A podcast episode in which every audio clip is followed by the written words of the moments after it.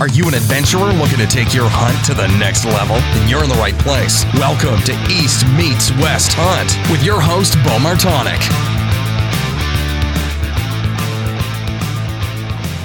Hey everyone, welcome back to another episode of the East Meets West Hunt podcast presented by onX. On today's episode, I am joined by Michael Easter. Michael is the author of the new book, The Comfort Crisis, a professor at UNLV, and has been a writer for magazines such as Men's Health for years. We talk about his reasoning for writing The Comfort Crisis, which is the best book that I've read in a long time 33 Days in the Arctic of Alaska with Donnie Vincent, Why Boredom is Important, Misogi's, The Health Benefits of Rocking, and much more. This episode is brought to you by onX, and the onX Hunt app is your premier GPS hunting app that turns your phone into a working GPS. This time of year, I'm scouring over maps on the desktop version of the app to look for areas to scout during the spring, as well as potential hunting locations for my annual Western hunt. The new 3D feature makes it convenient to look for hidden benches and understand the lay of the land. If you want to check out the onX Hunt app for yourself, head over to onxmaps.com and use the coupon code EMW to save 20%. Tethered is a company that's founded on the principles of educating the hunting community on saddle hunting while creating the most innovative, lightweight, safe products for saddle hunting. I'm using the Phantom saddle system with the Predator platform for all of my mobile hunts. To learn more about tethered and saddle hunting, head over to tetherednation.com. Maven is building the highest quality optics at half the price of their competitors through their direct to consumer business model. They want to create the best optics for the job, period. Their products are backed with a lifetime no fault warranty and an incredible customer experience. Maven just released a new RS5 4 to 24 by 50 millimeter single focal plane rifle scope. It's built for those who require the precision of long range dialing with fine reticle benefits of a second focal plane. You can use the coupon code East Meets West gift for a free gift with any full price optics order at mavenbuilt.com. And last but not least, Spartan Forge. Hunters require an accurate forecast of the best hunting days and the best hunting spots to save time on scouting and actually executing the hunt. The Spartan Forge outfitter utilizes years of military background and machine learning to pull from millions of data points to accurately predict deer movement, including GPS data, 30 years of weather, academic, and state research. They're using science rather than someone's opinion to figure out the movement for your specific hunting area. You can use the code East Meets West to save 25% off of the outfitter at SpartanForge.ai. All right, on this week's Mountain Buck Story of the Week, or otherwise known as Mountain Buck Monday over on social media, this one comes from the Instagram page 34 Outdoors. And it goes, Our crew member McNolly took this buck back in the 2019 season. It was the second week of the general rifle season he took on a morning when we had a big cold front move in. He hiked up and was perched on one of his favorite glassing knobs and watched a number of cow elk feed out of the drainage he was glassing. As the clouds lifted and the elk moved over the ridge, he shifted his glassing position, and that's when he spotted this guy bedded on the lower third of a main ridge, basking in the sun. He snagged a couple quick picks through the spot the spotter before setting up. He waited for the buck to raise from his bed. The buck no more than stretched his legs before he sent a 7 millimeter round right in the sweet spot at 35 yards. It was a hunt he'll always remember as it's his biggest mountain buck to date, taken here in northwestern Montana. We love your podcast. Keep the Mountain Buck podcast coming and can't get enough of them. Well, thank you for sending that story in. And It's actually funny. I they had sent this story in last summer and I'd missed it. I mean, I had seen it and had it saved to post here and just realized I never posted. The pictures are beautiful. So I have them over on the East Meets West Hunt Instagram page and East Meets West Outdoors on Facebook. You can check those out. Um, such a cool buck, and I love the the Western mountain buck stories. Pretty cool. So keep all of the mountain buck stories coming. I love sharing them and talking through it. So. Um, In other news, we have the Mountain Buck Scouting video series. A new episode is dropping this week that is focused around hunting the rut, how to scout from e scouting, how to get boots on the ground, and then how to actually capitalize on the hunt during the rut when most of us are taking our time off. So check that out on my YouTube, which is just under my name, Bo Martonic. And if you like it, give it a thumbs up, comment, subscribe, share it with your friends. It's all really, really appreciated. I just got back, so if you may realize this podcast came out a little bit later than it normally does, and it's because I was out in Montana visiting my brother, and the travel was terrible trying to get back. I tried to get back on Sunday, and I didn't get back until Tuesday morning, so it was almost 48 hours of time in the airport with delayed fl- flights for maintenance reasons, and then they didn't have any fuel for the plane. Um, then weather problems. It was just, it was terrible trying to trying to get home. But I did make it back. It was an awesome trip. Get visit my brother Kurt, who um, he's a gunsmith that works for C, C Sharps, and out in um, Big Timber, Montana. And so I got to go to the factory or where Kurt does his work with gunsmithing and stock building and seeing how they make these old vintage rifles that are custom built for the customer. And it's it's pretty cool to see that process. And he my brother always went he went down kind of a, a rabbit hole of guns when I went the archery route at a young age. And he's extremely talented at what he does and loves these guns. I got to go out and shoot his uh, custom built 4570 black powder rifle that he had built for himself that he's planning on hunting taking on all of his big game hunts this year. It's uh, it's pretty cool. I got a video of us shooting that over on my instagram page. You can check it out.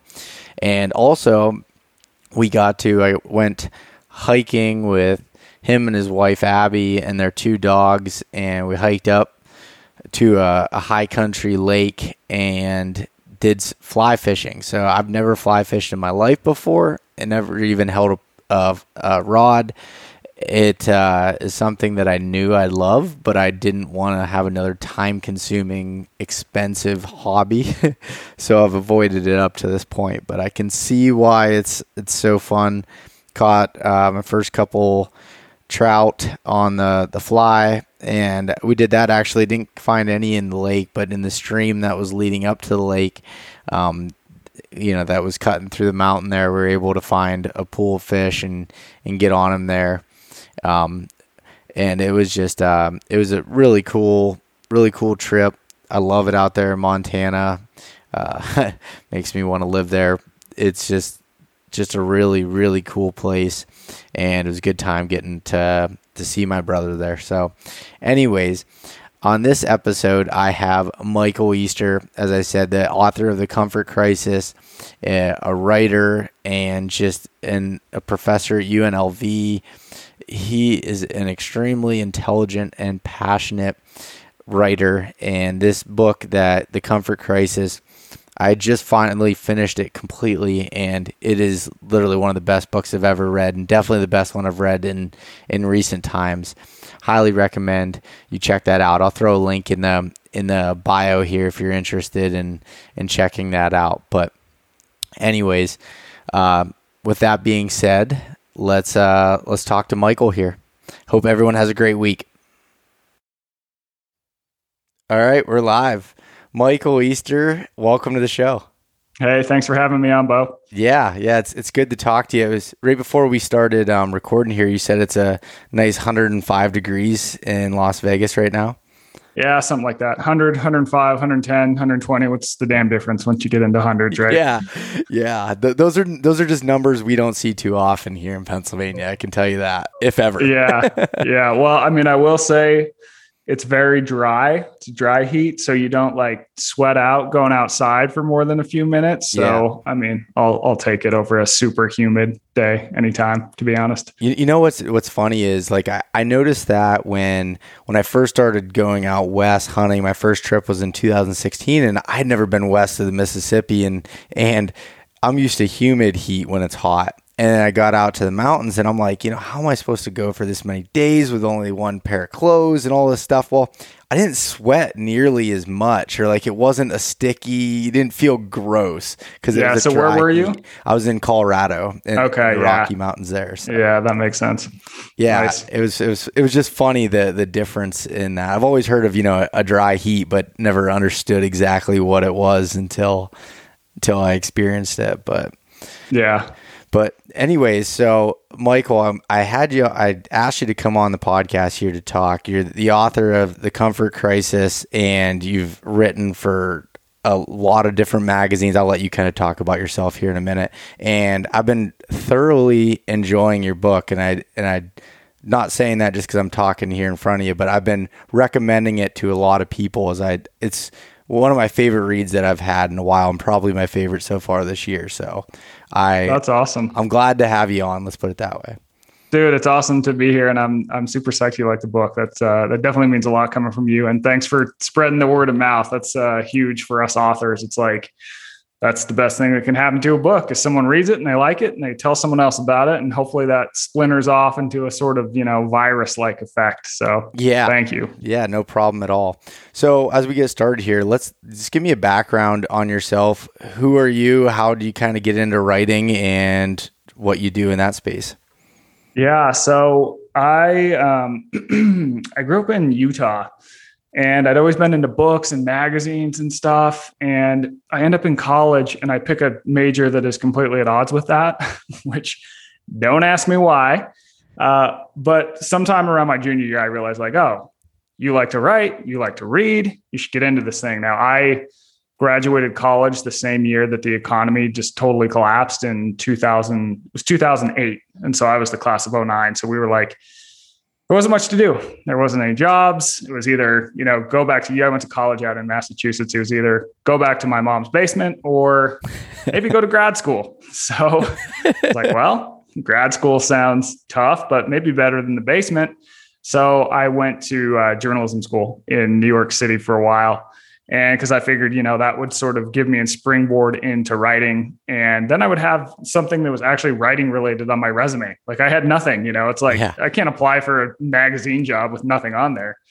Um, so through that, I ended up working in sort of small jobs at Scientific American and GQ and Esquire. So I kind of had these these two, I guess I'll call them dude magazines, and this one like super sciencey magazine, you know. Yeah. And uh, because of that gig, I ended up getting getting a job at uh, Men's Health, and I worked there for a bunch of years. And I was kind of, you know, I started with a lot of their fitness sort of content, which I was kind of always like, eh, this is interesting, but you know, not really. I was always a lot more interested in um, characters and places and sort of interesting people. I guess doing interesting things in interesting places. And I started writing those stories and kind of embedding myself in places and worked out. It was a lot of fun. Um, eventually I decided I wanted to leave the job for whatever reason. It's like once you once you get to a certain place in a magazine, you start writing less and editing more, et cetera, et cetera. So I took a job at UNLV where I teach journalism because that job is essentially half teaching and then half continuing to write. So I still write for bunch of magazines like Men's Health, um, Outside, done some stuff for like Men's Journal and Vice, and just kind of a you know a wide range. And then I wrote this book, so that's kind of the thing that I've been focusing on now. Yeah, and, and so this is your first book then. Yeah, it is. Oh, that's what. What was that like? Um, you know, going from writing articles and everything to writing an entire book. It was um, awesome. So to give you some sense of what writing a magazine article is like. Sometimes it's not even my idea. It might be my editor who's like, hey, we have this idea. We need someone to write it. Will you write it? Then I go out and I write it like I think it should be written and the information that it needs. And I pass it back to an editor and he or she goes, no, you need to do something totally different. So by the time that product gets out in the world, it's gone through bunch of rounds of edits. It's gone through a person above my editor, a person above him. And it is like this thing that is 100% men's health's property or outside magazine's property. With a book, it's like, I come up with the idea, I develop a book proposal, I find someone, you have to find an agent to help you sell it, which sounds totally pretentious, but that's just, you know, kind of how it works. Um, but it's 100% yours. And if someone wants the book, um, you work with a single editor. And mine, I had a really good one. And so he commissioned my book at 85,000 words, I think, which is about 300 pages. Um, but I sent him like 200,000 words just because I tend to overwrite. Like I yeah. just over explain stuff. So his job was really just like getting big chunks of text and just hitting the delete button. So it was at the end of the day, it was like 100% mine still. You know what I mean? I'm like, yeah, oh, like he didn't rewrite, rewrite it, didn't do anything. And doing a book where you have that much space to really think and explain is so much different than magazine work where you're like, you have 2000 or 3000 words to explain this thing. And like, you can't really go off in these avenues that you think are fascinating. It's all decided by someone who like has this vision of a reader in their mind. Yeah. So yeah, it's pretty cool. Well, no, what's interesting about what you just said there is so I've, I started writing uh, for some magazines back in 2018, just only three or four years ago essentially. And and when i started writing i didn't realize that like when i'd written stuff for myself it was just me coming up with it and everything. And once i started getting the magazine world this year i actually quit writing for a couple publications that i was because i hated that. I don't i didn't like the idea of someone telling me this is what i want you to write about. This is stuff. I just and I and I've learned that that's just the way that it is in in those situations. But I didn't. I was not a fan of it whatsoever. So I went to just start writing for um, companies' blogs and websites that gave me more the of the creative side of it to be able to do it. But I yeah I didn't like when someone would take what I said and make it fit a certain narrative yeah. that you know and that wasn't what i was trying to say or what i believed in or anything along those lines so i, yeah, I can yeah. i can understand how you know how that would be and and that's cool about how like you said you wrote you know 200000 words when you had 85,000 or whatever it was that to to be able to do that and cut it out when I tend to write I I tend to definitely go like a lot of my blog posts online are 800 to 1000 words and I'll write like 2500 and I'm like man mm-hmm. I, I mm-hmm. got to cut this back and figure out how to how to you know cuz uh, you know I I when I read your stuff I I love like what, when I read the book here is just like the the amount of detail you go into there so I can't imagine what you cut out cuz I felt like there was a ton of detail in it and you've you've interviewed you said you like talking to interesting people and you talked to some interesting people in this book. Yeah. Like it's it's incredible the way that that you went through that. But yeah, um, yeah, I can definitely understand that, and like I think from a um, from the perspective of someone who, well, I guess I'll back up. I had a guy who was kind of my mentor in grad school. Super smart guy, good journalist, won a Pulitzer Prize. I mean, that tells you with the level this this guy was out. And he one day just looked at me and goes, dude, you're going to write one magazine story a year that you really like. The rest is just paying the bills, you know? So I think with a book, it allows you to be like, this is the one thing I like and have it breathe more. Yeah. But yeah, I mean, the cutting process is definitely hard. So, you know, in the book, like you sort of alluded to, is uh, I talked to a lot of different people, and I'm sure we'll get into like the hunt that I did with Donnie in the Arctic. Um, but beyond the Arctic, like I traveled to Iceland, to Bhutan, um, went up to Harvard and met these researchers, met these special forces guys in Florida, met this super, super genius kid in Austin who like used to work with the Hells Angels and just all these wacky characters. So writing some stuff and getting attached to characters and then having to cut that stuff was sometimes like, oh man, this sucks. But at the same time, like the question was, is this information feeding back into the overall thesis of the book, which is the world has become very comfortable in a lot of ways. We've removed challenge, we've removed effort. Uh, everything is easy nowadays.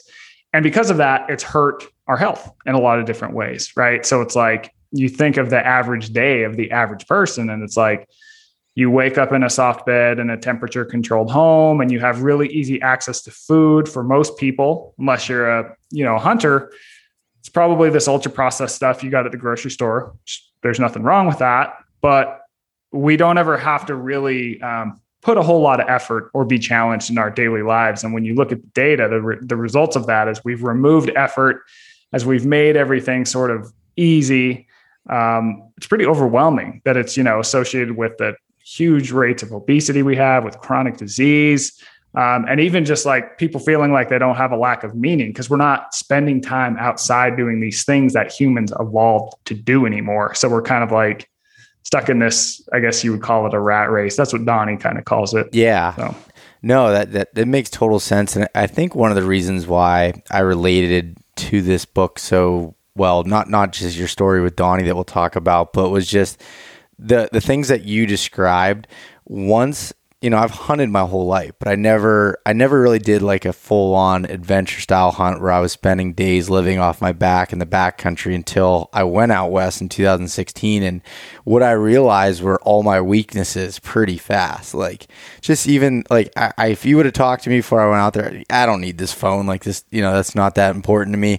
And day three or four when you're not, you know, that's still pretty early in the trip. But when you don't have any way to text somebody or do anything, like it was just like, holy cow, this is this is weird. And I just felt like a sense of anxiety that I was never thought that I would feel. And and the you know when you're like, okay, I got to go down and get water a thousand feet down below me just to be able to cook my dinner tonight and I'm already tired from hiking 12 miles today and I got to drop down and do that and everything and and what I you know learned from that was just it, it, made me appreciate all the things more in you know regular life, I guess, and the things that I would bitch and complain about was like, all right, that's not that big of a deal at all, and it it gave me a clarity that was something that well I ended up turning it into a business of wanting to learn more and be able to help people find those you know adventures and be able to experience it. And so I, I think just that was what really helped me relate to that. And I think as hunters that are listening to this and everything, I think you read it. It's just like there's there's so many things that that we'll cover here that I can that I could relate to on it. Yeah, I've definitely got a lot of outreach from hunters going. I never realized why I did this, and then I read your book, and it was like, oh, these are all these things like i'd never really thought of that. And it's like yeah that's why i do this and why it means so much to me you know? I mean yeah. hunters are passionate people and they're really interesting people and i think they often get overlooked by like mainstream media you know? It's a really really um, intense um, thing to do. You have to really think about it. Um, you're out there embedded in nature. I mean you know, the I guess what I would call the granola sports like mountain biking and trail running, like you're in nature, but you're not like how far back are you? You're on a trail, right? I mean, yeah. hunters are like in it. Um, I just think hunters are like some of the most fascinating people ever. You know, I mean, that's why I for this book, why I t- tagged along with Donnie for a hunt. You know, yeah, and and so I had first, I'd first heard of you when you wrote the article on Donnie uh, a few years back when you joined him on an elk hunt. Mm-hmm. And so I'd, I'd like you to kind of explain what your first hunting trip looked like. Yeah. So, because you because you didn't grow up a hunter, obviously, is kind of what you alluded to there. Yeah. No. No. Um, I mean, I, I grew up in uh, north of Salt Lake City, so I grew up doing a lot of the granola sports, you know, yeah, mountain biking, that kind of stuff. Always outdoorsy, but yeah, I get assigned to do this story. I pitched this idea um, to do a story on Donnie and like what he was doing. And, you know, he was kind of a lens into this trend of backcountry hunting. And I go, I meet him up in this town called Ely, Nevada, which is like northeastern Nevada. And we just like bomb up into these mountains. We park this truck like up this canyon and then we hike, you know, like 10 miles in. And it's just totally like off the grid hunting. And to like, you know, reinforce all the points that you just made, it's like I'm freezing cold the entire time, right? yeah. Uh, everything we did took effort. I mean, we're we're hiking around with uh, everything on our back, and um, even going down to get water. To your point, we'd have to go way down to the spring, a spring that you know animals were shitting in, etc. Yep. it's like that's the other thing, right? It's like yeah. kind of a rough and tumble, dirty lifestyle. And as you also mentioned about yourself, I'm like, I find my, I found myself bored for like one of the first times almost in my life because nowadays uh, we spend so much time engaged with digital media. Like phones are obviously very obvious. And so we have all this messaging like use your phone less, use your phone less. But people don't realize like we spend on average 11 hours a day engaged with digital media. So that's like cell phones, computers, TV, et cetera, et cetera, et cetera. So a lot of times when people go, I'm going to use my phone less, they just watch more Netflix and like your, your brain has no clue. It's the exact same thing. Yeah. So, so when hunting, it's like my cell phone doesn't work. Right. And I didn't bring a magazine, a book or whatever. And we're sitting there glassing for elk for like hours at a time. And it's just like, holy shit, this is so unbelievably boring. But what's interesting about boring and uh, about being bored, and uh, we can uh, might as well just get into this yeah. now, is yeah. that um, so boredom is basically an evolutionary discomfort that humans evolved to have, and it would tell us that whatever we were doing at any given moment, uh, the return on our time had worn thin. So there was no, lo- it was no longer benefiting our lives and giving us a survival advantage. So if you picture a scenario like say you have this bush of berries, okay? When you go to pick it, you obviously you pick the easiest to pick berries first, right? Because you can get those easy, they're easy to reach. But the more berries you pick, the harder the berries are to find. Might take you like 5, 10, 15 seconds to find the next one. Well, boredom kicks on because your return on your time invested has just worn thin. So boredom basically says, hey, do something else. It's like this discomfort, right? So if you're the berry picker, you're like, okay, well, maybe I'll go hunt if we didn't have boredom, we would have just kept like doing this stuff that like didn't help us survive, you know? Yeah. So in the past, boredom was this thing that improved our lives, helped us come up with creative, creative ideas. It even great, gave our brain a rest period, but ultimately it helped us, right? Nowadays, we have all these easy, effortless cures and fixes for boredom. So now when I get bored, I can just go bing, cell phone, right? Is that productive? Most of the time, not. No. Yeah. Sometimes, okay. But most of the time, not. Like the average person isn't going on their, pulling out their cell phone at a line in the grocery store and reading War and Peace. They're just not, right? They're like on Twitter, um, you know, getting worked up about whatever the microaggression of the day is or whatever, you know? Um, so we've essentially like engineered boredom out of our lives and we're paying for it with our attention for sure. Like you look at rates of anxiety and mental health problems, and even just like people's attention spans now, it's all moving in the wrong direction. And it's all because we don't have these like stretches of, of being bored and allowing our minds to wander, to sort of reset, and to also come up with ideas that are far more interesting than anything we'd find in a cell phone. Yeah. So what what are some things that you kind of self identified that you were feeling? I mean, I know you mentioned some of them there, but were there anything that you were like, I need to start working on this, like right now, whether it be your phone or you know, or or whatever that might be? Was there anything? Yes. Yeah. So when it comes to boredom, I mean, like coming back from Nevada, I started thinking about this, and then when we, when we go into the Arctic, like boredom gets put on steroids because we're there for over a month, right? And I didn't bring anything. Um, I had my cell phone, but it's useless. It's a camera essentially. And um, so once I've got back, I've had to think like, okay, how do you re-engineer boredom into your modern life? Because I found that when I was in the Arctic, and you know we're waiting for these caribou to roll through, and I'm super bored. I would do often do something productive like I wrote a lot of my book. And when that the time on that had worn thin, I would like think of things like, oh, how would I get my Christmas list done? Or like, oh, look at how that mountain looks. Like, how often do we really observe nature? You know, yeah, things like that now. So you're doing these things that are a lot um, more inward and have to do with a lot of creativity and they're like restorative, you know? So to try and capture that when you get back to the modern world. Now, the thing that I think people need to understand about cell phones and apps, at least for me, is that the people who engineer this stuff, they're like in labs at Stanford 40, 50 hours a week, coming up with ideas to help us spend as much time as possible on this app, because that's how they make money. Yeah. And at least for me, a moron like me does not stand a chance against these like MIT engineers. Like it's just that that's just the truth. Like I'm not, you know, like once I start going down Instagram, it's just like, oh man. And then you look up and it's like, holy crap, like 30 minutes have gone by, right? Yeah. Um, and they're these people are really good at what they do. so I think for me, it's like I just need to get the thing away, right? So I spend a lot of time, like every day, I'll go for a walk outside with just like nothing electronic on me.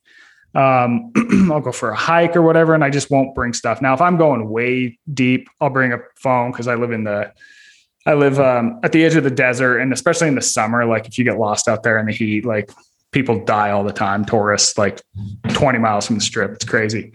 Um, so I'll bring it for something super long or super long, but generally I just try to like have these times of complete removal. Even if I'm going to do an errand, it's like just leave it. Like you drive around with the radio off and no cell phone, it's like all of a sudden you're like you realize you're thinking about something you never expected you'd think about, you know. Yeah. And it can be beneficial and productive and creative.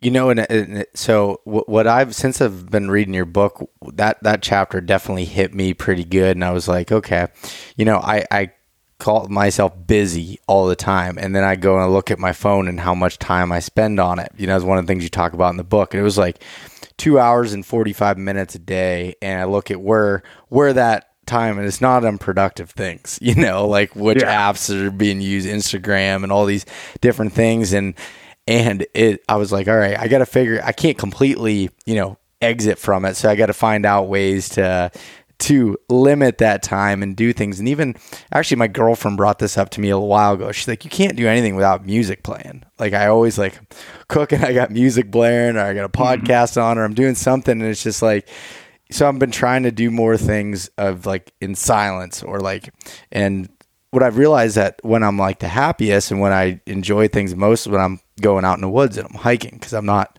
you know, I'm always thinking of things and I'm always coming up with stuff when I'm, you know, when I'm writing things or stuff for my business or stuff for at home and like. I'm I'm so productive, and I did that on my drive home. at a 10 hour drive home this past week weekend. I was at an event, and I went through a period of time where I just didn't have the radio on or anything, and that was tough.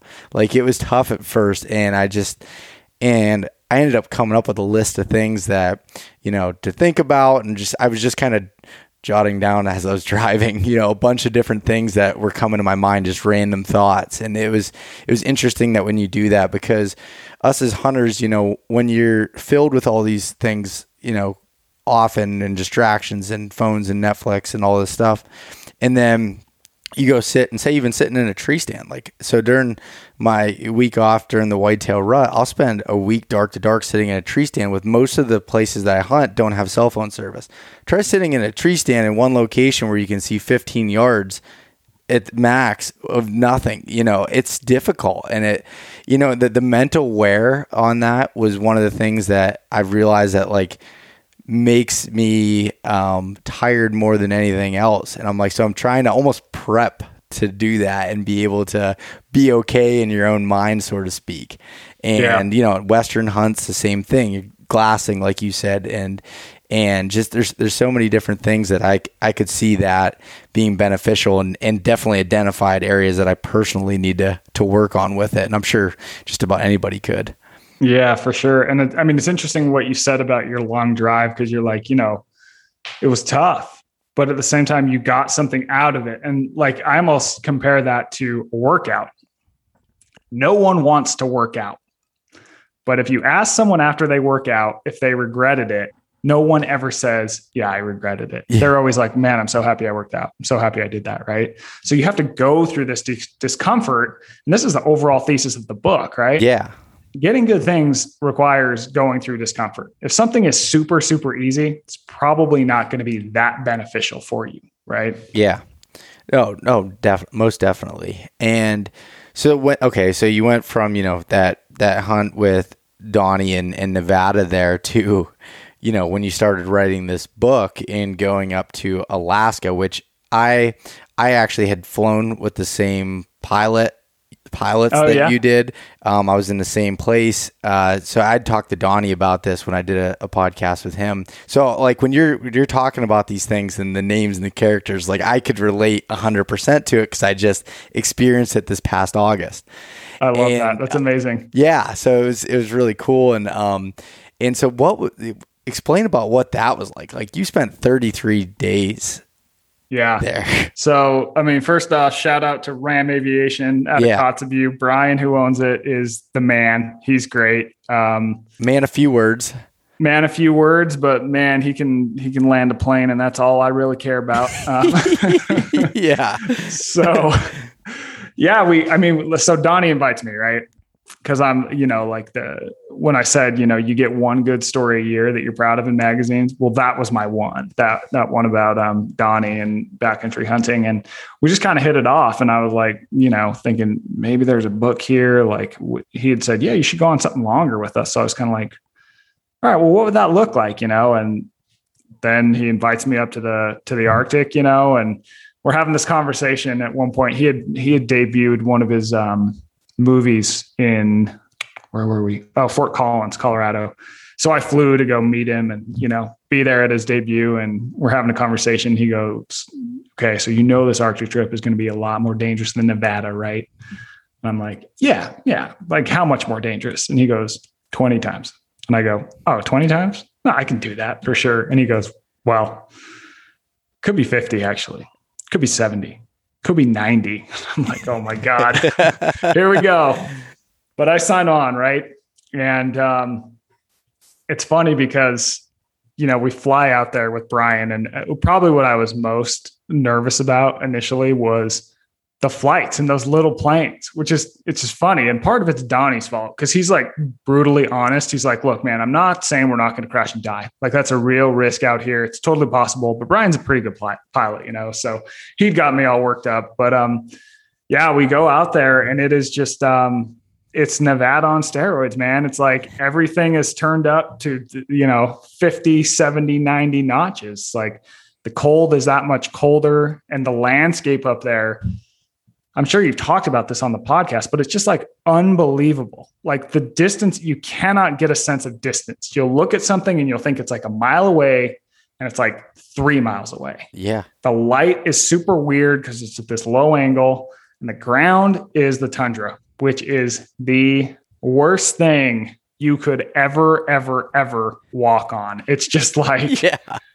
man, like I describe it in the book as a like a big mattress that's covered in partially inflated basketballs. Yeah. And those basketballs are tundra tussocks, which are like these tightly wound things of grass. And then the mattress in between them is like kind of just muck out there. It's like soft ground, like ice, all this crap. So it's either like you step on this mattress thing, which is hard to walk on because you sink, or you have to like climb across these little basketball tussock things, which if you you can easily roll an ankle. Yeah. So just everything, like a mile out there is like five on a road, you know. And we're hiking around all day. Um, we'd spend some days glassing, so I'm reintroduced to boredom. Even just the cold is insane because, not to mention, I'm coming from Las Vegas, dude, in like August. It's like 110 degrees here, and now all of a sudden I'm in whatever it is up there, you know, Yeah. below freezing. And um, it, I definitely found the discomfort that I was looking for. That's for sure.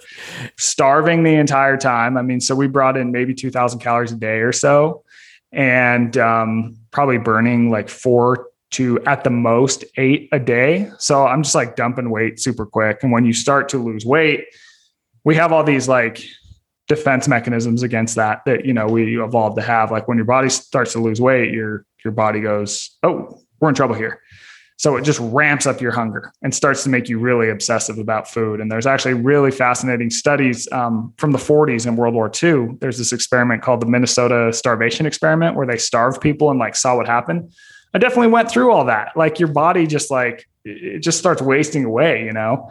And hunted for the first time ever, which was, you know, I'd never killed anything like besides a squirrel that ran under my my wheels of my car, you know. And I mean, that was like honestly a life changing event. You know, it made me totally rethink my relationship to uh, meat and food. You know, Yeah, and so to, to just to go back to a couple of things that you said there, that what you how you described the tundra, that was it was one of the better descriptions I've heard because there's so many different descriptions, and one of the ones that I also thought was really accurate was moss covered bowling balls. Oh, and yeah, yeah, because and and I've talked about it on here a bunch with my my as my cameraman Justin calls it my bitch ass ankles because I'll as a, I roll my ankles quite a bit and like I just oh, kind of I just kind of I sprained them back in sports in high school and they just but I don't even notice it anymore. Like they'll just roll, and he's and and uh, he. So, anyways, he was making fun of me with it. So I'm like, I can't walk on top of these things because eventually I'm going down. So you know, trying to walk in between it, like you said, it's just like makes every step harder. And yeah. I, I remember the one day we climbed up on top of this this mountain and we were looking out and you're talking about how far away everything is and not being able to judge distance. You know, I've been in the mountains of Colorado and Idaho and stuff and got to see that and that's big country. Well, this is just again a whole nother world. And I, I pulled out onX on my phone. So I was looking at the map and I'm like, I wonder how far away that is. And I could tell on my map and it was be like five miles that we were looking at these caribou. And I'm like, there's no way. Like it just didn't seem possible that it was that far away, and I could see beyond them, and it was right. just like it was it was so incredible to feel so small in in that environment. And just and like you said all those different discomforts and the, the food thing. When when I did it was my second it was my no my third hunt I ever did out west but it was my longest where I spent 14 days out there and I was only packing about anywhere from 2000 to 2500 calories a day and I was definitely burning, you know, a lot more than that. By the end of it, my immune system just took a shit. Like it went, mm-hmm. I got really sick and I lost like 18 pounds and I was just like in a bad place. And that's when I realized that I, I needed to up my calorie. You'll never be able to completely get rid of the deficit, but being able to, you know, increase that and figure out how I deal with those types of in my body deals with those types of environment. But that that feeling of hunger like that is is like something that's difficult to be able to describe to anybody. Mm-hmm. And you know, yeah, I mean, I think so. That's what's interesting is like humans more or less used to live these like rough and tumble lifestyles for like literally all of time. If you look at, you know, we're talking 2.5 million years, uh, the genus Homo. And then within the last hundred years, we start getting all this like technology, everything starts changing, right? So, like at 10,000 years ago, we start farming, we start like having better food supply, but we'd still go through like famines and like to live was to put effort into life. Like if you're a farmer, they seem to work about the same as hunter gatherers in terms of physical activity every day. So life is still rough, right? 100 years ago, industrial revolution happens and we start to get all these things in our life that just start removing all this effort that we used to have. Like all of a sudden, we don't just have food. We have it, we have food in abundance. And the food that we have in abundance is like Twinkies and Big Macs, right? Like you never find any food that calorie dense in nature ever.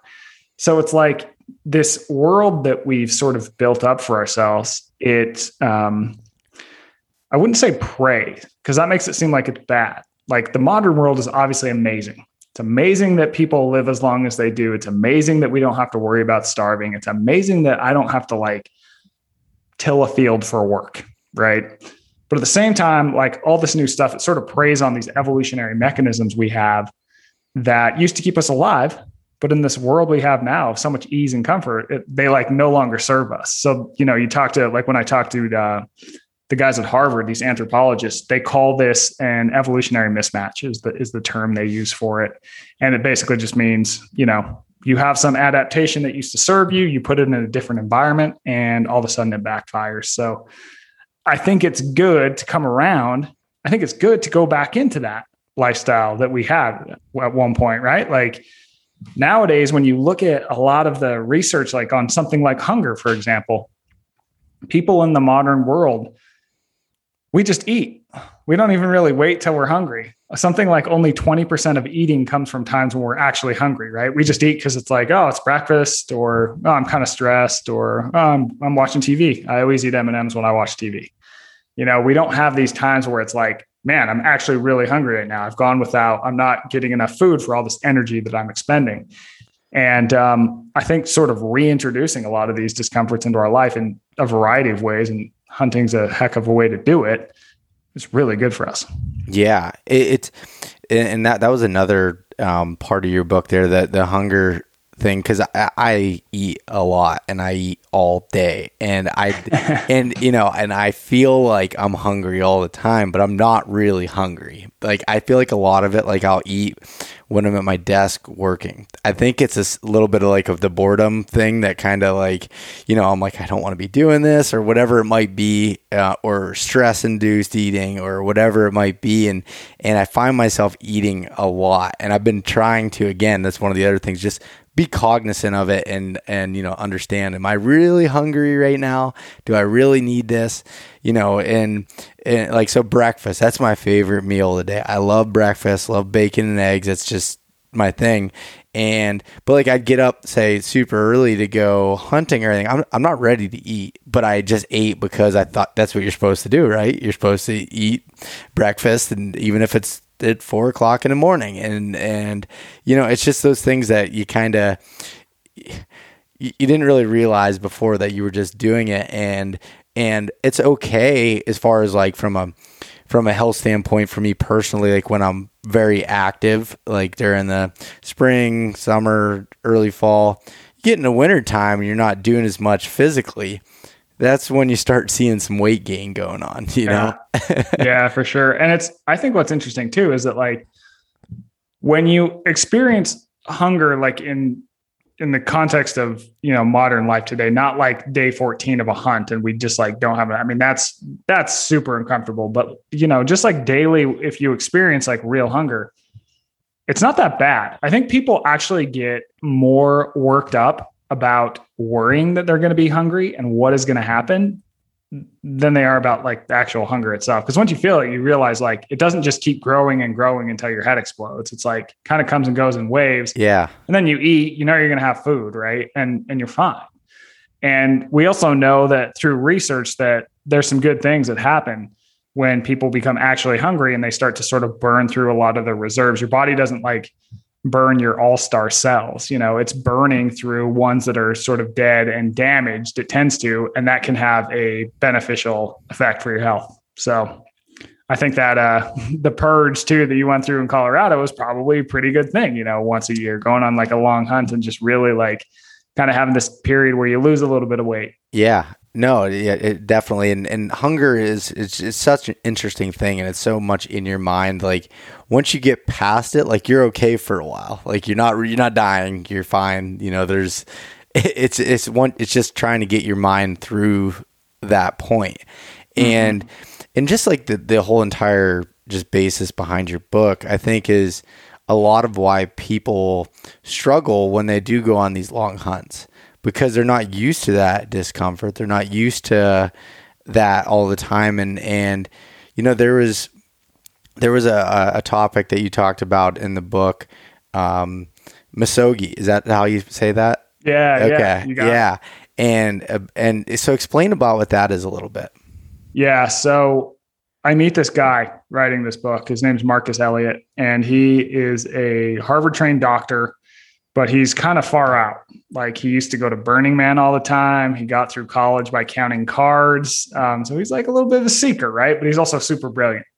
He leaves uh, Harvard Med School. He decides he's not going to become a doctor. He's going to become a sports scientist he works with the Patriots, helps them. He's like kind of one of the reasons they started really winning because he reduced their injury rates. So what he does is he really applies like deep data and science to uh, sports with a lot of movement stuff and AI, like crazy, crazy data. Brilliant guy.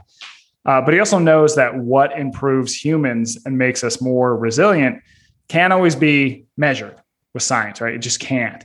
So he does this thing called Misogi. and uh, once a year he and some guys, and some of them are professional athletes, like highest highest level guys, will do an outdoor physical task, and there are only uh, two rules. Rule number one is that it has to be really freaking hard. Rule number two is that you can't die, and then there are two there are two guidelines. So guideline one is that it should be kind of kooky. So it should be, for example, one year they walked a 85 pound boulder under the Santa Barbara Channel for five miles. So one would dive down, walk like 10 yards, carrying this boulder, come up, the next guy would go. And after, you know, five, six hours, they've made it across, whatever. And the reason for that is because a lot of times in modern life, like we go out and we do things because we're trying to impress someone. We're trying to measure ourselves against someone. So it's like people will run a marathon sometimes, not because like I want to see if I can do it. It's more like, well, my neighbor ran it in three and a half hours. I'm gonna I'm gonna get 325. You know, yeah, that is measuring. You don't want to be measuring. This is only doing it for you. And then the second guideline is that you can't uh, tweet, Instagram, whatever about it, because again, you're not doing it for likes. You're doing it for to internally, right? For internal reasons. And what these do is you're essentially mimicking um, the hero's journey that this guy Joseph Campbell talked about, right? Where you look at all these different um, tribes and myths, and you know, throughout time and space, and most cultures had some version of the hero's journey, which is like you leave the comfort of your home, of your tribe, or whatever it is, and you go do something, often outdoors in nature, that's going to make you a better person. You have this like this trying middle ground you go through, and but by doing that, you learn something about yourself, and you come out on the other side like improved in confidence and competence. So it's like rites of passage, right? tribes used to have like young men go out and hunt uh, lions, like the Maasai tribe would do. You had um, Native American tribes uh, would send young men out into the wild for like a week at a time with like no food, no water. Just like you're going out there and you're going to learn something about yourself and you're going to improve because the idea behind doing this now, trying to mimic that, is that we used to face as we were evolving like true challenges right? This could be from like having to do some crazy hunt.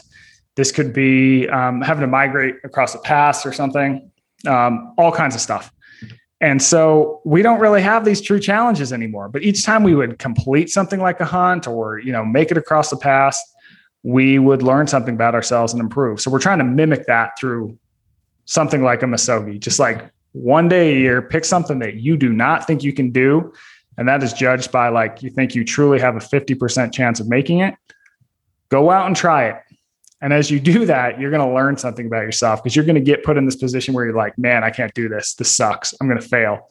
But you keep putting one foot in front of the other. And all of a sudden, what you thought was your limit, you'll go past it and you'll look and you're like, oh, wait, now my limit has extended. Right. So you really learn something about yourself. You don't, we don't get that in modern life anymore. So we got to re engineer that back into it.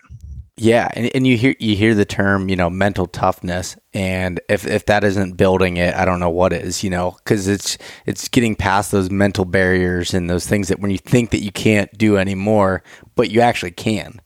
Yeah, you, you totally. Know, and and that's yeah, I I thought that was I've never heard that term before, and hearing those stories and the different types of misogis that that he was doing was just it was I don't know. It was just it was interesting. Like I was like, man, those are some creative things that sound like they suck. yeah, they they definitely should suck. But uh, again, it's like one of those things where you look back and you're like, man, I didn't think I could do that. You know, yeah, I sold myself short. I was able to do it. Or maybe you didn't even finish it, right? Because 50 50, this means about every other one you should be failing. Yeah. But I guarantee you'll at least be able to be like, well, I got way further than I thought I was going to be. And if I've been selling my short myself short in this kind of stuff in my life, like what else am I selling myself short on? Yeah. You know? And it also kind of tells you something about fear, I think, you know, in in modern life, a lot of times our fears are like, oh, I'm gonna give a bad presentation at work, or you know, my boss is gonna be pissed at me for XYZ. Whereas in the past we had like these real fears, right? Like fear was like, I might get attacked by a tiger or I might starve to death. So it also helps us reset and reframe the fears that we kind of face in modern life. And you realize like, oh, it's not that big of a deal, you know? Yeah. Yeah. Like when you're, when you're in Alaska and, and you're, you know, say you get a caribou like you did, and you're like, well, how close should I have my meat to the meat to the camp? Because I want it close enough that deters grizzly bears, but I don't want it too close where they're coming in the tent. You know, it's like, yeah, totally. You know, those are those are a different type of fear than, like you said, like, you know, I, just thinking again, personal experience. Right, you know, right now I'm preparing for presentation I have to do for the CEO of the company, and it's like that is a, a different kind of fear that really isn't isn't is not even close to being the same. yeah, totally. And so it can help you kind of like reframe that. And I'll tell you what, if you if you want some fears, go hunting with Donnie because he just keeps all the meat in the teepee. He's just like, yeah, eh, he, bears, they're not going to come in. we're fine. You know, he's just so like flippant about them. And I'm like, and honestly, his like his point of view on them, it just kind of made me be like, oh, I guess we're probably going to be fine. You know, like yeah. I didn't worry about him because he was just so like confident that like, nah, dude, they're not going to bother us. yeah. Well, that's, uh, I mean, Donnie just, I, have only talked to him once in, in length when I, when I did the podcast with him and we chatted afterwards for a while, but he, he sounds a lot like my, my hunting partner, Michael, that I go with where, like so when we were going up to Alaska and I was talking about grizzlies and you know things we have to do to stay safe and thinking about it and he's like I don't know why you're worried about grizzlies. He's like he, he gives me some stat on how many planes go down you know every you know bush planes and stuff and I'm like man like you know chill out here. And he wanted to put the the meat in the tent too. And i was like let's let's let's go like middle ground here. Let's let's keep it about 30 yards away you know let's and we did some other things to deter them you know. And and the one morning we woke up and we were walking through camp and i saw him kick something and and uh, i looked down i was like is that is that grizzly shit? And he's like he's like uh, and he started changing the, the subject. And I'm like, yeah, I'm pretty sure that's fresh. And he's like, yeah, yeah, I was just trying to get it out of the way, you know. Yeah. it's, there, there is a level of comfort when you're hunting with people like that, though. Like, I'm sure when you were at Dawn, even though, like, all right, this is kind of seems a little bit odd putting the meat in the tent, but you almost feel safe at the same time because, like, they have so much confidence in it that it kind of runs over. yeah, totally. Well, I mean, he's a great person to go with because he's been in so many different crazy situations that like nothing phases him. It's just kind of like, yeah, yeah, whatever. Like we, even when we would have like super dangerous stuff happen, like one night we had just these crazy hurricane force winds hitting our teepee and had to do like this emergency takedown and like was super sketchy. Yeah. Like, had we lost the teepee, like we would have been totally exposed and who knows for how long, you know? And he was just very much like very matter of fact, like, okay, here's what we're gonna do. And then, you know, whatever, we did it. Whereas I think some other people would just freak out and panic and it would not go well. Um, but the other thing that's hilarious about Donnie is he's great out there, but you put him in the modern world and he's kind of just like, you know, he's like not quite, he's not quite there, not firing on all cylinders all the time in the modern world. You know, there's like a lot coming at him, and it's like you can tell he definitely gets overwhelmed by like oh, I gotta, you know, my coworker says I gotta post something to Instagram. He's like, I hate Instagram. I hate, you know, like just yeah, it's funny. yeah, that is that is yeah. funny. And and yeah, he, he was telling me a little bit about that, and and you know, like uh, or you know, traffic or anything else. That's just like that's a whole different. He spent. I mean, he spends more days outside than he probably does indoors. You're yeah, around, around people. Yeah, he probably spends like a half a year out of that teepee that he always brings around. And the rest um, in his cabin is cabin in Wisconsin there that he yeah. has. That's that's incredible. yeah, for sure. Um, so I just want to transition here. The, the, one of the the last things I wanted to talk to you about was rucking. So mm-hmm. I have not got to that chapter in the book yet, but you've been posting a lot on Instagram, and I know that I'm pretty sure you're friends with my trainer, who's Todd Bumgardner. Mm-hmm. And Love Todd. Yeah, Todd's an he's an awesome guy, and I, I I've gotten to know Todd a lot over the last. I don't know, four or five months really is when I, I met him. And I've been told about him from a friend of mine that is, trains with him for a long time. And he's an incredible human being and trainer and everything else. And and I, I want to hear your thoughts on rucking. Yeah. I mean, first of all, I'll say that you are in good hands with Todd. Like having spent so many years at men's health, you kind of learn who's who. And, you know, and I learned it from people who were above me that just vetted everyone. And he's, I mean, he's freaking really good. Like you're in good hands. I'd recommend him to any um, hunter. I think he does remote coaching too. Yeah. And that's what he um, does for me is remote oh, coaching. Cool. Yep. Nice. Yeah. So rucking. So, okay. So kill a caribou. We have to pack it out, right? Across the tundra. It's all uphill, five miles, 100 something pounds.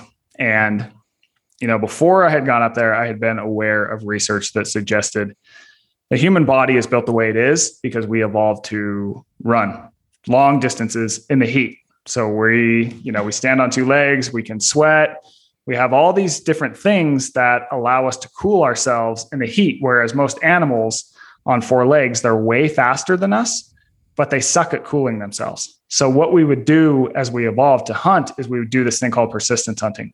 We would uh, slowly but surely run down an animal. We'd bump it, it would sprint away, but it would get really hot doing that. We'd slowly but surely find it, bump it again. Eventually, over time, after like 10 miles of this, the animal would just get too hot and it would topple over from exhaustion. We'd spear it. And then, this is where I had this kind of insight. What would we have to do? We'd have to freaking carry it back to camp, right? So this idea that we ran, we evolved to run long distances was really popularized in the early 2000s, but no one's ever talked about, well, yeah, the, the second half of that is you got to carry heavy shit across, the, uh, across the terrain, right? So I go meet, uh, I go to Harvard and I meet with this uh, anthropologist who really studies like why we're built the way we are. He's the guy who did the original um, running study that I mentioned. And it turns out that we are more so even born to carry things. So all the same adaptations that humans have uh, also make us good at carrying. There's no other an- there's no other animal that's good at carrying, right? Yeah. Like we have hands. Our hands are really strong um, for you know compared to other animals and we can just carry stuff for a long distance at a time. And everybody, not everybody, but most people like run as a form of exercise, right? This is this like thing that we used to do in the past that we've reinserted into our lives. But how many people just like carry stuff for a long distance for a workout? Not many. No. Right. So I identify a tribe who does still carry and that is special forces soldiers. So rucking is like the foundation of special forces training. Like I, uh, as one Green Beret put it, he goes, dude, the stuff that you see on the Discovery Channel where there's like people doing push-ups in the mud and getting yelled at, he's like, that's like one hour of two weeks. Like that is just that's kind of like the highlight. Most of special forces training is land navigation where you have a heavy ruck and you're having to go through crazy terrain because that's like what happens in war, you know. And so I meet these guys, and the guy who I was talking to that with uh, founded the company GORUCK. So he was a Green Beret. He realized that, like, hey, rucking is pretty good for people's fitness. How many people ruck for fitness? I'm going to start a backpack company that is like makes backpacks specific to rucking, and he sells weight plates. So I go meet them, and I just go down the rabbit hole of rucking. And um, when you, I tend to think about it as cardio for people who hate to run and lifting for people who hate the gym. So it kind of gives you the best of both worlds of the cardio element, there's a strength element, and you're like doing something that humans evolved to do. And those Harvard researchers think that that can be better for us because it's like something we have evolved doing. You know what I mean? And um, it also has a way lower injury risk compared to running. I mean, most people who run are going to get injured at some time. The injury injury rates anywhere from like 20 to 70 percent. Whereas with rucking, it's super low. It's like essentially the same as walking, and yeah. most people can walk, you know, but you are still getting that strength element because when you look at humans today, the average person, we are like the most out of shape species in the history of the planet. Like we're, and it's crazy. Like so many of our health problems are linked to the fact that we just don't have to put effort into our days anymore because we've engineered all effort out because as we were evolving, it didn't make sense to do any extra movement than we had to. We were forced into moving and working all the time. So we're wired to be lazy. But now we've engineered all the work out of our days. So it's like we can just be lazy without having to offset it with work. So I think rucking is a really good way to sort of reintroduce that. And that's what's also cool about hunting. It's like you're going to be rucking. Yeah. You know? Yeah, and it's whether like especially on like a western hunt, whether that's you know packing in to say you're packing to a base camp or you're hunting the entire time with weight on your back, you're always traveling with you know 40 to 50 pounds at that time, or even on you know day hunts, you get you know 20 to 30 pounds on your back. And then when you have an animal down, then you have excess of 100 pounds, you know, on your back. And, and like part of Todd's training with me this morning, that's what I, I did before work. You know, I had an hour of or 45 minutes of rucking essentially and, you know, covering ground and, and doing that. And it's, it's, it it translates so much because there's so many different muscles and parts of your body you don't use even if you go to the gym every day and do mm-hmm. like that you don't you feel those discomfort discomforts all those different things and and it, yeah it helps out you know so much with with all of that. And being able to go across you know when you you you've done it you know when you go on a hunt and you're traveling on uneven terrain and you're going up and down and you know side hilling on rocks and everything else and you got weight on your back and trying to keep you know your body stable and everything else there's so many different things that that that helps with Yeah, totally. And it's interesting because, you know, I talk about in the book that we've even made the gym comfortable. It's like it's temperature controlled. There's all these machines where it's like you put your, you know, your legs or your arms on these perfect pads and like, you know, move this weight that you have pre-selected across a very fixed plane of motion or you go on an elliptical which is like this machine that's like never seen in nature and you just kind of zone out Yeah. you know um, so we've even made the gym the gym comfortable. And I think that, you know, I talked to, there was a guide I was talking to up in Alaska and he does some um, Dall sheep which are pretty gnarly. And he talked about like, he'll get texts from clients who are like, yeah, you know, I'm going to the gym every single day, you know, I'm doing X, Y, and Z. And he's like, dude, they'll get out here and they'll quit after like a day because they are just not used to having weight on their back. And the other thing is that, like, look, if you're training indoors, like the stress of a hunt isn't just the physical el- element. It's the fact that like it's going to be freezing cold. You're going to be hungry. You're also going to have like to do this physical work and it's just it's too much on your system. So if you're only training inside the gym, I think you're definitely missing something. It's yeah going to be harder for you. I mean, when you're only training when conditions are perfect, like Mhm. that's that's a whole another thing. Because I mean, most of the time, like what I've learned from the most successful hunters that I've been able to interview and everything are the ones that are able to grind it out until the end. You know, a lot of times they're not successful until the last day of their hunt, or they have some mm-hmm. crazy story. I remember Donnie telling a story about where I can't remember how far he had to pack out this Dall sheep and doing this. You know, there's there's a lot you're you're doing to to be you know successful just specifically with hunting it has to do when you're in uncomfortable situations it's cold it's raining it's doing that like anytime that I can find like as much as I hate doing it but when it's like of like oh man it's raining out this morning I really don't want to throw my backpack on and you know go for this hike but when you do it you feel good afterwards like you know again anytime after you work out you feel good but it helps you when those situations arise that's not such a shock and Yeah. you're, You you realize you that know you're not the end able the world. yeah you know you're able to push through it yeah so Amen, man. Yeah. Amen. well awesome michael i i appreciate you coming on i i really uh would i'd really love to dive into just about everything of that book with you but um I, I appreciate all the, the different things you've talked about here, and I and I definitely hope that anyone that's listening, uh, you know, you're a hunter or whatever else, definitely recommend checking out your book. Hey, thanks a lot, man. Um, I really enjoyed coming on for people listening. It's called The Comfort Crisis. If you want to learn more about me, I'm on Instagram. I try to stay a little bit off, but I have to. I'm told by my publisher.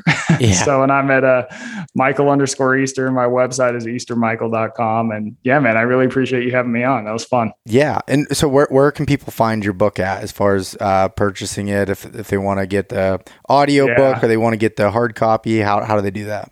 So it's available pretty much anywhere books are sold. I know a lot of people do Audible. It's on there. Um, I think that uh, like Apple, there's something called Apple Books too that has it. I don't know. Just anywhere you can get books, they'll Yeah. have it. Yeah, okay. Yeah. that makes it that makes it simple. yeah. But anyways, again, thank you for coming on, and uh, yeah, we'll talk to you soon. Sounds good. Thank you. Thanks so much for listening to this episode of East Meets West Hunt with your host, Bo Martonic. For more great content and to stay up to date, visit eastmeetswesthunt.com, Facebook at East Meets West Outdoors, and Instagram at East Meets West Hunt. If you enjoyed today's episode, please review and subscribe, and we'll catch you next time.